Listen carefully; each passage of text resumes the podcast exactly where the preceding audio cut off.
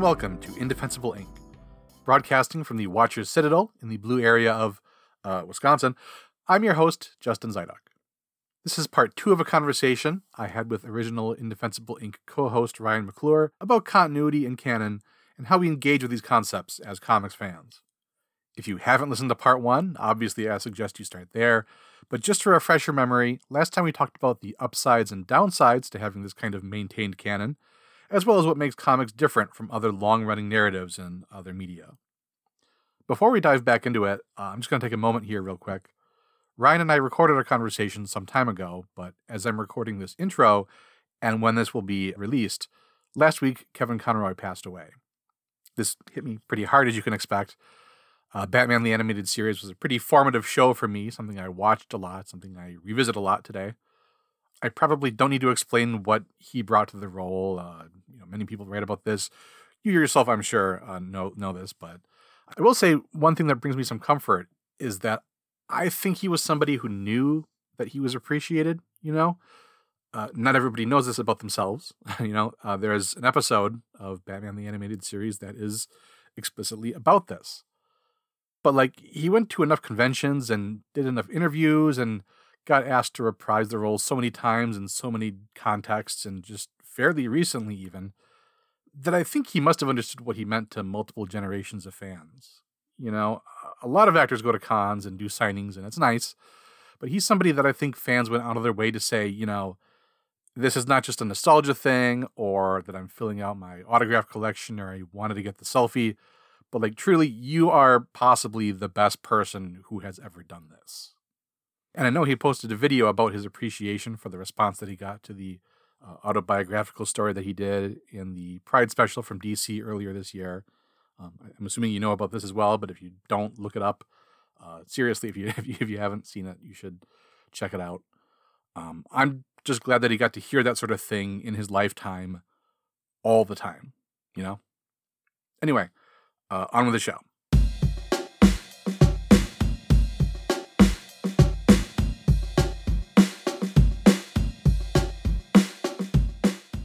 The other thing about continuity that and canon that I think can be a little bit, I guess, limiting is the treatment of finality and death. Uh, so on the one hand, you have the cheapening of death in the comics, where if Superman dies, or Wolverine dies, you know that just because they need to keep these popular characters going, eventually they're going to bring them back. Yeah. Um, so it's like these changes that are not changes and are just used to drum up sales or whatever. Mm-hmm. And then the other thing, and this reminds me of a forward that Alan Moore wrote to The Dark Returns for one edition, where he talks about how comic characters are not given the ending in the way that your mythological heroes like King Arthur and Robin Hood are, and that makes their stories unsatisfying in a certain way, which I, to a certain extent, I, I agree with. Um, mm-hmm. And I, I, I think there was some backlash to the ending of The Dark Knight Rises because Batman was quitting being Batman, and people were like, "Oh, that's not sticking with the core of the character being obsessive." But on the other hand, I did like the way that it gave Batman an ending in a way that we usually don't see. Yeah. Uh, although it seems like they're they're now milking that whole old man you know, Wolverine or old man Right. Logan or old woman uh, Harley Quinn approach, so they're kind of expanding into that area and being like, oh yeah, we can we can do this Dark Knight Returns thing with Moon Knight or Squirrel Girl that sort of thing. so. Um, I'm sure every character will get some sort of ending eventually, but it took a while for them to come around to that. Yeah, I'm looking. I'm looking forward to Old Man Speedball and Yes. seeing where he ends up. hmm Um, I, I was just curious, getting back to the idea of of changing continuity with with retcons or uh, I think retroactive continuity is the the full term. Has there been a retcon that you think is actually successful? Yeah. So one, I think probably the go-to example that I would have for this is, and not hundred percent, but John Byrne's Man of Steel reboot for Superman Hmm. because I feel like I mean a lot of that stuff has been reversed and a lot of the details like Krypton isn't like a sterile everybody's wearing a total body sock all the time and there's no emotion or whatever but like one of the big things is like the Lex Luthor in that where he's you know instead of being a mad scientist who's in and out of prison that he's like this sort of untouchable businessman that has really stuck in the comics. Like even when they sort of have Luthor go to prison or you know become more of an active supervillain, there's still that expectation that like, oh yes, also he is a successful billionaire who is sometimes untouchable. Yeah. I think like when you make a new version of Superman, I think it's I think it's almost expected now that like Lex Luthor is either a billionaire or billionaire adjacent in some way.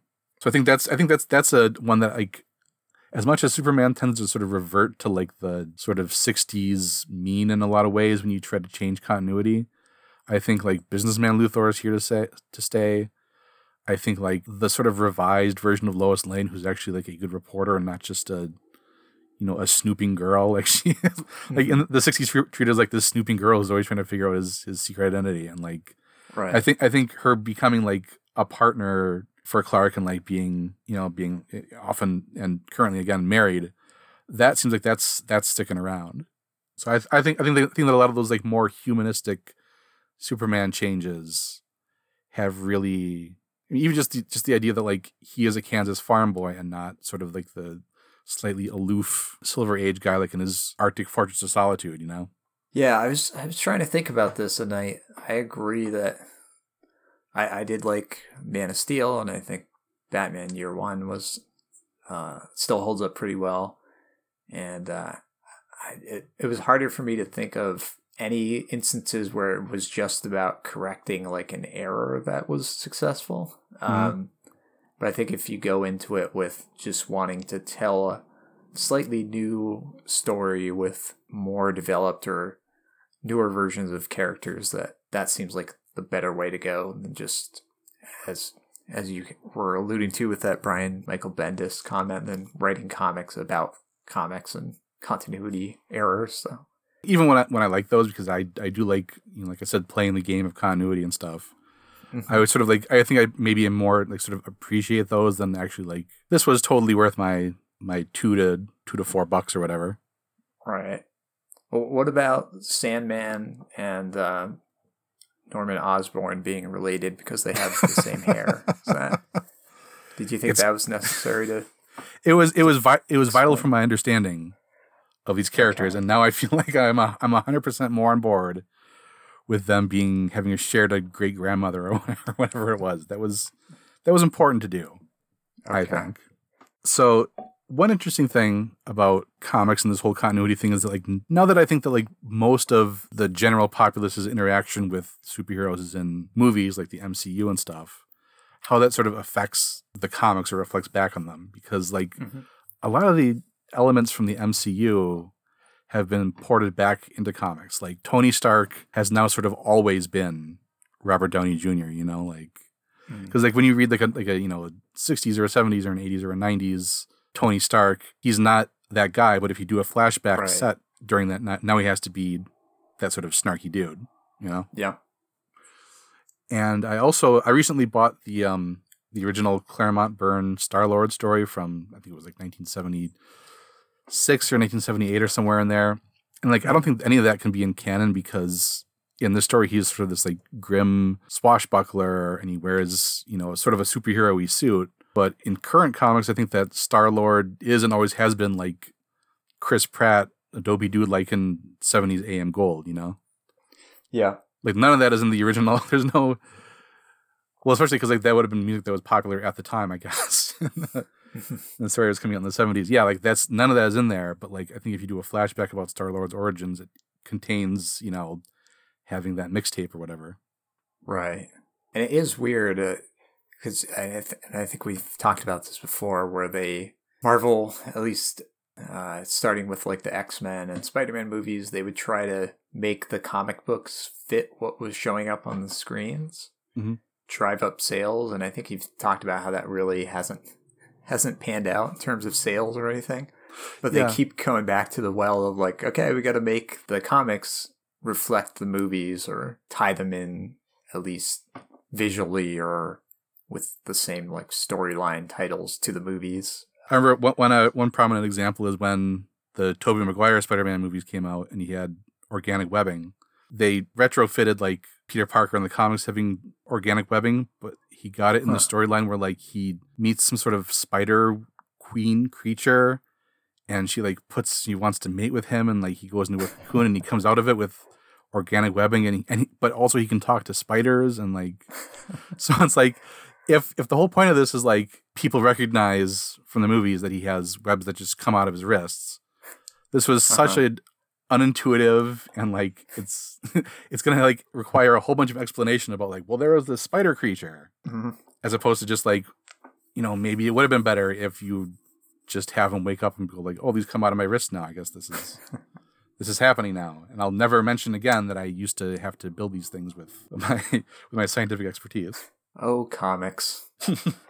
but you know i talking about how i have like my things that i have trouble letting go of like my extremely uh my hill that i die on my extreme toxic nerd thing um is and i'm sorry to ruffle any feathers here but it's infinity gems not infinity stones i think i think i think they say infinity stones in the comics now and as somebody who was there for infinity gauntlet it's infinity gems and if you say infinity stones i will i will shut you down right right there Yeah.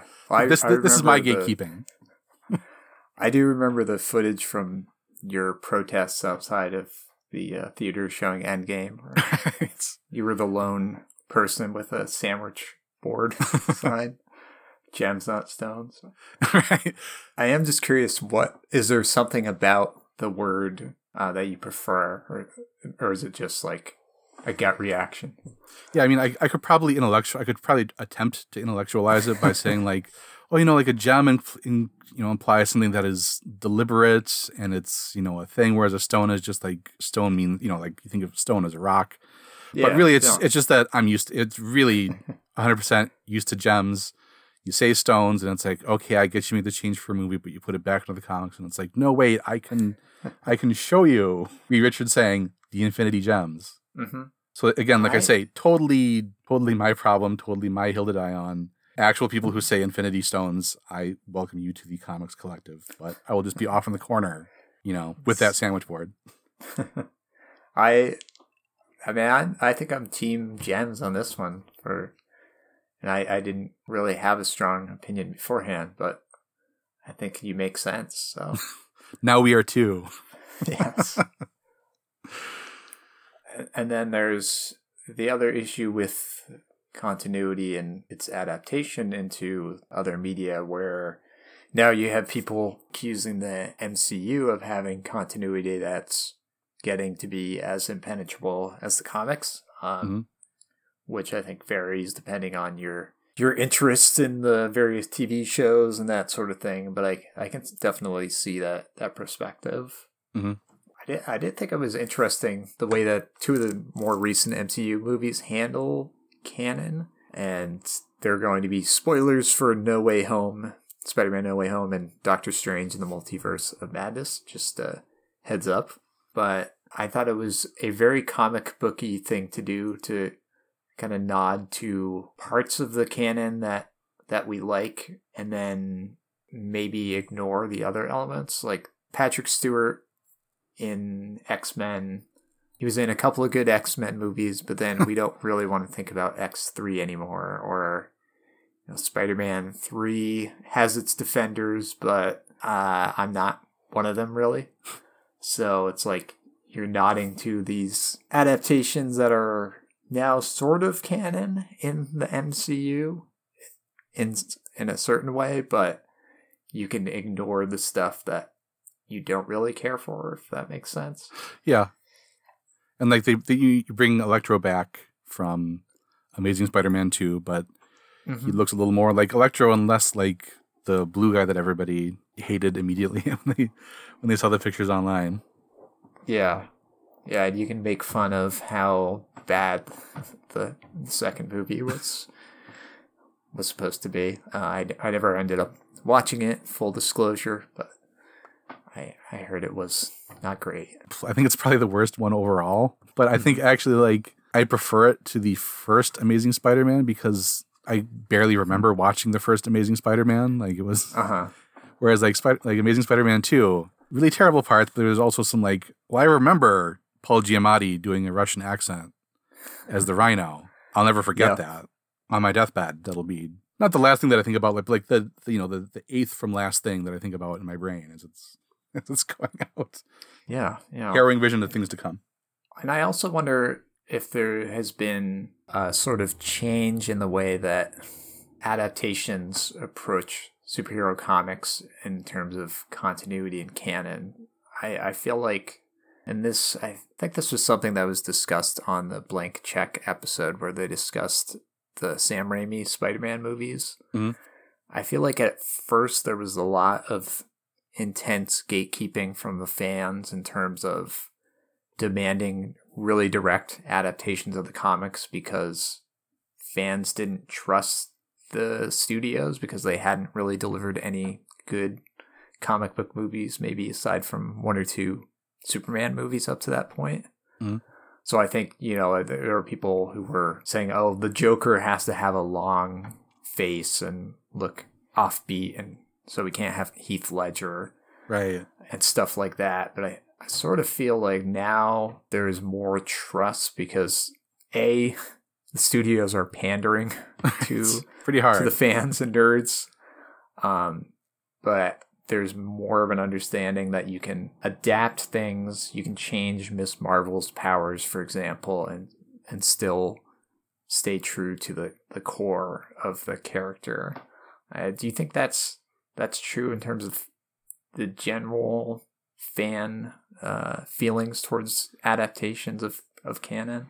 Yeah, I think so. And I think maybe even the fact that now the whole multiverse thing is like an in universe explanation for some of this stuff. Mm-hmm. I think there is less of the sense of like, there is a practical sense in being like upset or unhappy when something happens in a movie that you don't like because it's like, well, if people like this, this is going to be the way that it is from now on. So, like, if if if organic webbing had been decided to be like this is central to the new understanding of the character, it would have been that forever, you know. Yeah. And then like since sub- subsequent movies have brought back the mechanical web shooters, it's like okay, well this is for this movie, that's a thing, and we we can all accept that, and it doesn't, it hasn't ruined everything forever. Whereas like yeah. like I sort of prefer like the old Batman the animated series Harley Quinn, and now that like mm-hmm. this, this sort of like the new movie Harley Quinn is very popular, like the Batman the animated series version is probably never coming back. You know? Right. And again, like that's that's the thing that I don't begrudge anybody liking new Harley Quinn better because this is a character that's speaking to people and it's popular, and I would never say you have to turn it back to a way the way it was thirty years ago because I because I say so. Yeah. But it is just a thing of like, oh, okay, well, like that version of the character is is probably gone, and Yeah, I think that that does put it into perspective a little bit more that it, it can be about losing something and not just being overly demanding. And I'm just curious if you have a perception of what the attitudes towards comics are from the movie fans in your life. Like I know your brother is not or wasn't a comics fan initially Mhm. and got into it through the movies and I have friends that were more movies and and growing up with the animated series uh, were the ways that they got into these characters. Mhm. And I don't know that many of them have made the leap to comics regularly, but I, I'm kind of surprised because I, I will get questions about, oh, what was this like in the comics? Um, as if you know that that still has some kind of weight or significance, just how they how it was first depicted. Yeah, it's funny because like for as much as we talk about maybe comics are confusing and stuff, I think a lot of it is just like availability. Because part of it is that like you can't even when you have like now that everything is in trade, there's mm-hmm. just so many trades. so like it's the same Yeah. it's the same problem again, just in mo- a more expensive package that there's been 400 more issues of Spider-Man since the first Sam Raimi movie came out or something. Yeah. But yeah, you know, I don't, I don't, I don't think it's it's driving people back to the comics. But it is sort of funny that every time like a new character appears in the MCU, they talk about like, well, who was who was this in the in the comics? Like you like you said, like it doesn't matter anymore. Mm-hmm. Because like when Agatha Harkness shows up in WandaVision, again spoilers, but you've probably I would be impressed if you hadn't heard of this yeah, by now. But I'm like when, when when Agatha Harkness shows up in WandaVision, like this character has like really very little connection to what this character was in the comics. at Yeah. If that character was named something totally different and is a witch, you wouldn't be like, well, that's weird that they didn't call her Agatha Harkness. It's just like Mm-hmm. they use a name that like I will recognize and I'll go like, oh, I see it. I know who that is.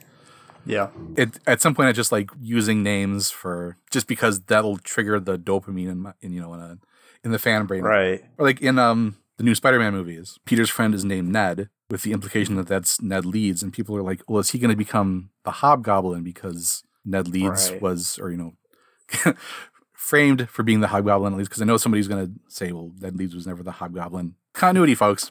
but no, like people are like, oh, was, was he going to be the Hobgoblin in the movies? And it's like I can't imagine that that was on anybody's mind. Mm-hmm. I think it was just like we have the character who's called Peter's friend in the script. What should we call that? And it's like, well, here's a name that's in the comics. Yeah. Why don't we use this instead of just calling him something else? But then, like, because there is such a strong like fan feedback tube reaction, I almost wonder if like somebody at Marvel is thinking like, well, maybe he should be the Hobgoblin because people wouldn't see it coming, or they would Yeah. see it coming, and that will trigger the dopamine. I don't know. I'm maybe maybe I've gotten off off topic of what your what your initial question was, but Oh no, it's. I think it's all it's all part of the same continuity, the same grand narrative. it's all a rich tapestry. But yeah, I, I, I have experienced some personal growth in that I'm now to the point where I can see adaptations as different things and not be like, it was this way in the comics. Because I, I went into the first Christopher Nolan movie expecting like a very close adaptation of Batman Year One, more or less, and was disappointed the first time I saw it for that reason, and then kind of had to accept that there are different reasons for changing things when you adapt it to the screen. Um, But I will say, say I still I'm not crazy about the example you gave where you just kind of take a character name and attach it to somebody who has a completely different personality Yeah, and function just to to make it somebody who's there. It's like in the comics. I, I think just create a new character at that point. yeah. All of like Peter's classmates have like sort of vaguely Spider-Man canon related names and stuff, and it's like Mhm. I would. I, it's almost more distracting for me. And again, being totally entitled, it's almost more distra- distracting to me that this random character is named Betty Brant. So speaking of our our personal, you know, feelings about continuity, let's talk about headcanon. And this is, I think, tell me if you are sort of working from the same assumption, but like the definition would be sort of like a personal belief that you have as a fan, and that's things that's that are not like explicitly stated in the text, but and are not officially true, but like you sort of believe to be true in your own head, or you use that as an explanation for something. Yes, and also I think um, being able to discount certain stories is not canon. Yeah, that's a big point because there's because there's there's tons of stuff that like just doesn't match up, and on the personal level, you go, well, like I don't believe Doctor Doom when he says that or something, you know. Yeah, Um, yeah, yeah, I, I like. To, I mean, I I like, I like to play the the headcanon game. I like to do my own little, even though I don't write in for a no prize. I like to think about the explanation for something in my head. Um, the downside for that can be that, like, especially on the internet, I think you see people who have head canons and then they get mad when something in the official continuity like contradicts the thing that only is true in your head. You know what I mean? yeah, like especially with like you know you see a lot with like shipping and like romantic entanglements of like I believe that these two characters belong together, and so if you have two different characters, you are like this is a personal affront to me. right. Yeah, I, I think it's certainly in cases where it's not an issue of just wanting more representation, but just like your own preference about character X and character Z, and they Yeah. have to be together. Right? Yeah, and, and it is and it is difficult because like there are a lot of Captain America and Bucky stuff, or you know Steve and, and Bucky stuff that is like driven by like there are people who want more more representation here, and so I understand Yep. that like yes, of course, if you're not giving some given something, you take these things maybe where you, where you can. And again, I'm not the Yep. person exactly to be to be speaking about this from my own experience, but like I I, I understand that, right? And I think that applies to any any kind of relationships or or story points uh, that you strongly believe in. So, uh, my sort of headcanon thing, and like sort of you were talking about where like you draw your own lines about like where you discount things. For for me personally, I like to think of like the quote unquote Marvel universe as ending in 2001. This is my this is my this is my grand theory here. So I feel like back in like the the 20th, I guess now I can say the 20th century, right? The mm-hmm. Marvel universe was like this sort of fictional idea that like you can pretend that 40 years of stories are all that one unbroken, internally consistent tapestry of events. And it wasn't, of course, because it was different people just making stuff up as they went along. But you sort of play the game. And the rule Yeah. was that it started at Fantastic Four number one in 1961, and everything after that is real.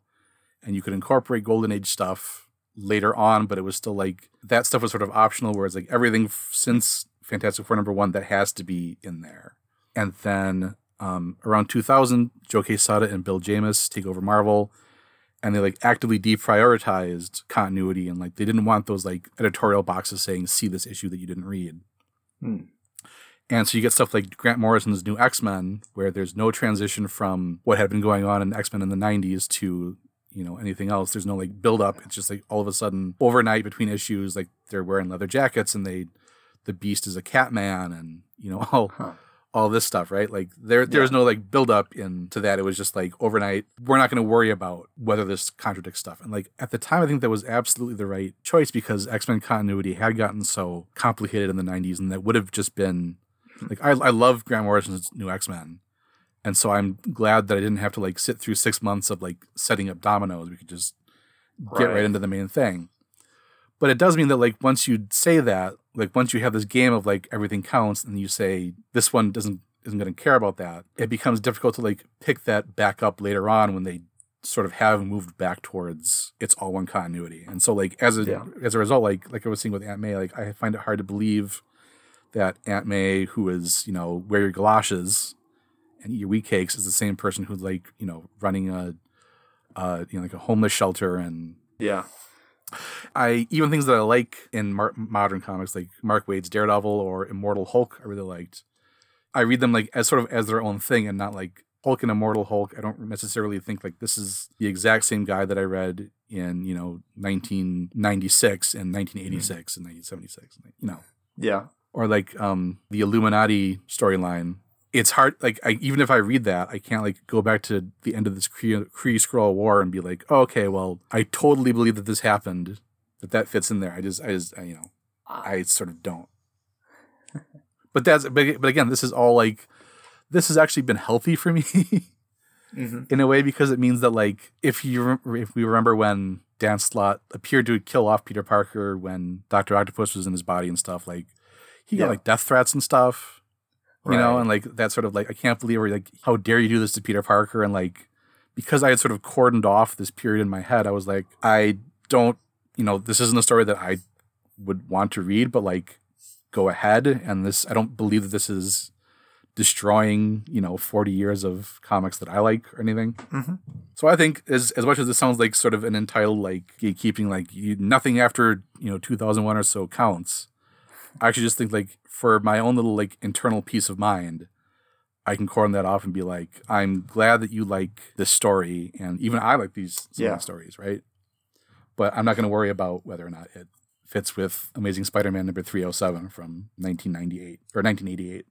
Yeah, I think I think that is that does sound like a healthier way to deal with with things, and as you noted, it does have that kind of fun Sherlockian Yeah, element too, where you're deciphering the clues or you're you're making your own connections and explaining other connections or the lack of other connections, and I, I think even just doing that with individual runs is is something where if a writer has an excellent series of stories about a character, it's like that'll be more canon to me than something that's just not working or mediocre. Where uh, if I had to just have my own timeline of this character's life, it's going to include those periods and not so much the other stuff. Uh, I, I do think there is some value in being open, uh, more tying into that approach than the approach you mentioned, where you can come to terms with the idea that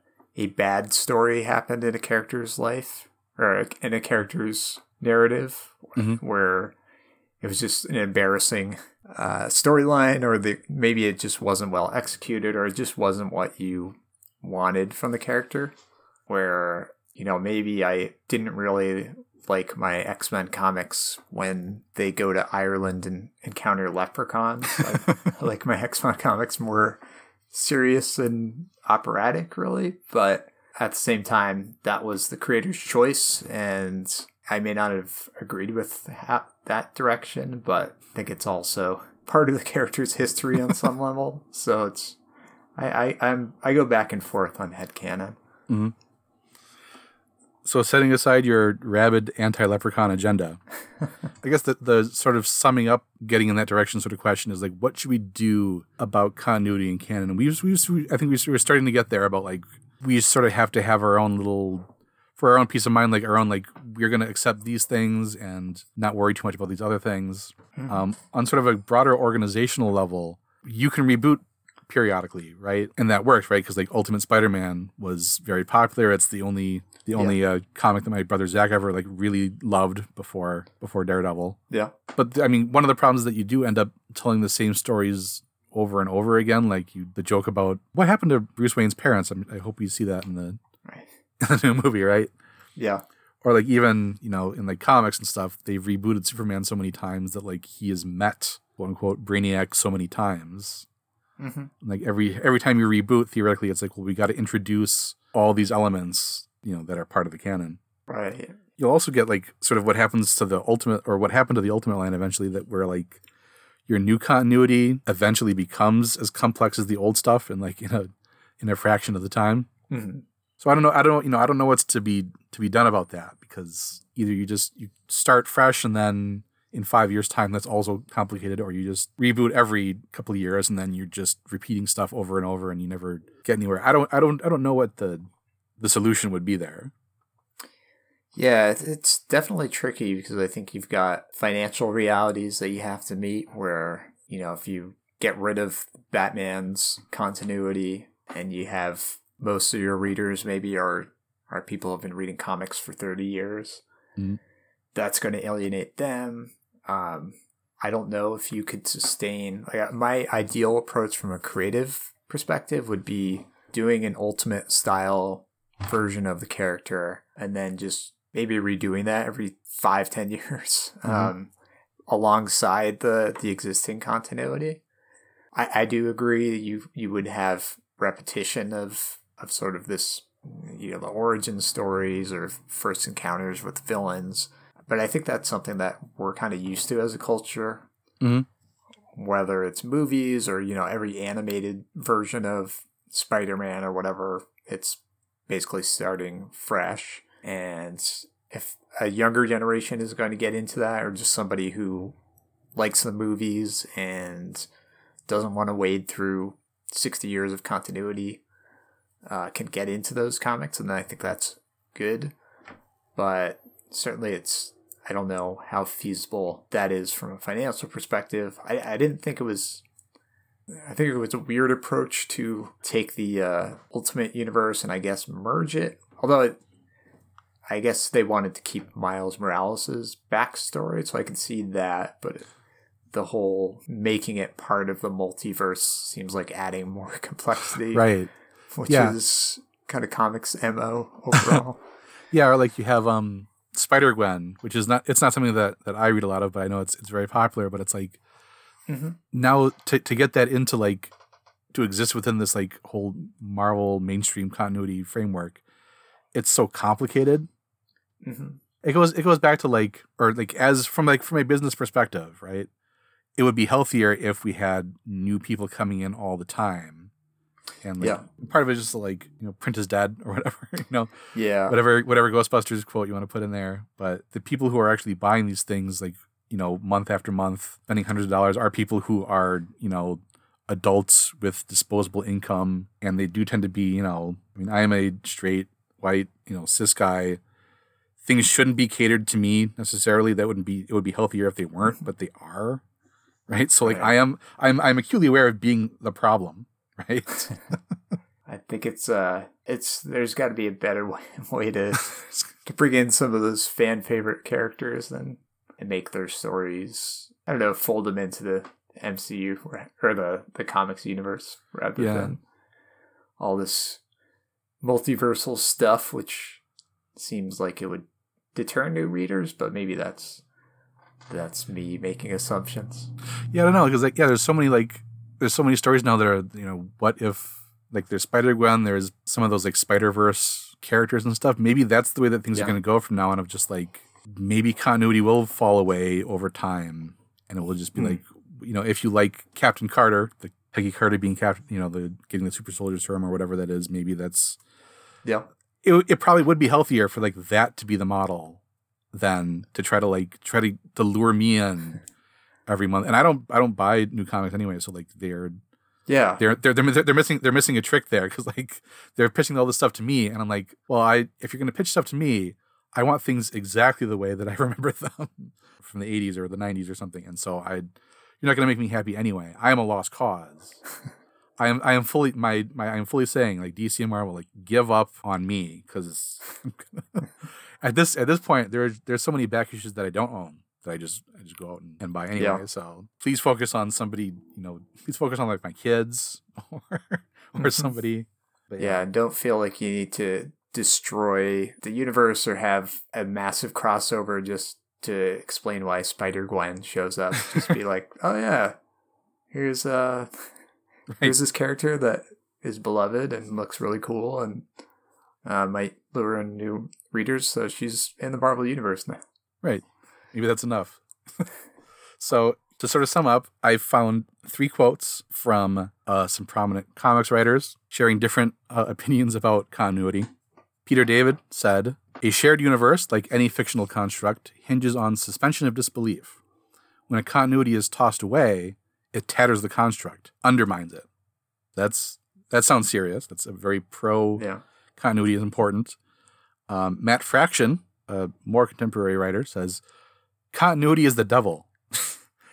it's it's all just trivia. You read in one comic that he doesn't like ham sandwiches, and in another he does.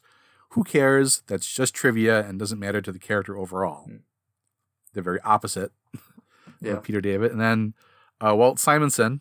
I found a, a quote from him, and I think I've heard this attributed to other people as well. So I don't know if this is a original from him, but he says, "For me, continuity is a good servant, but a poor master."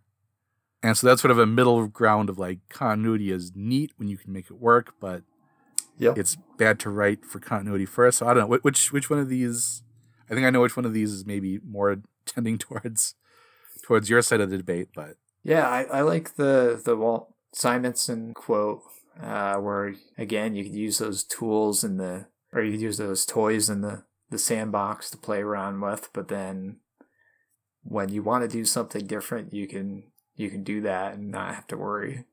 Well, I feel I feel cleansed.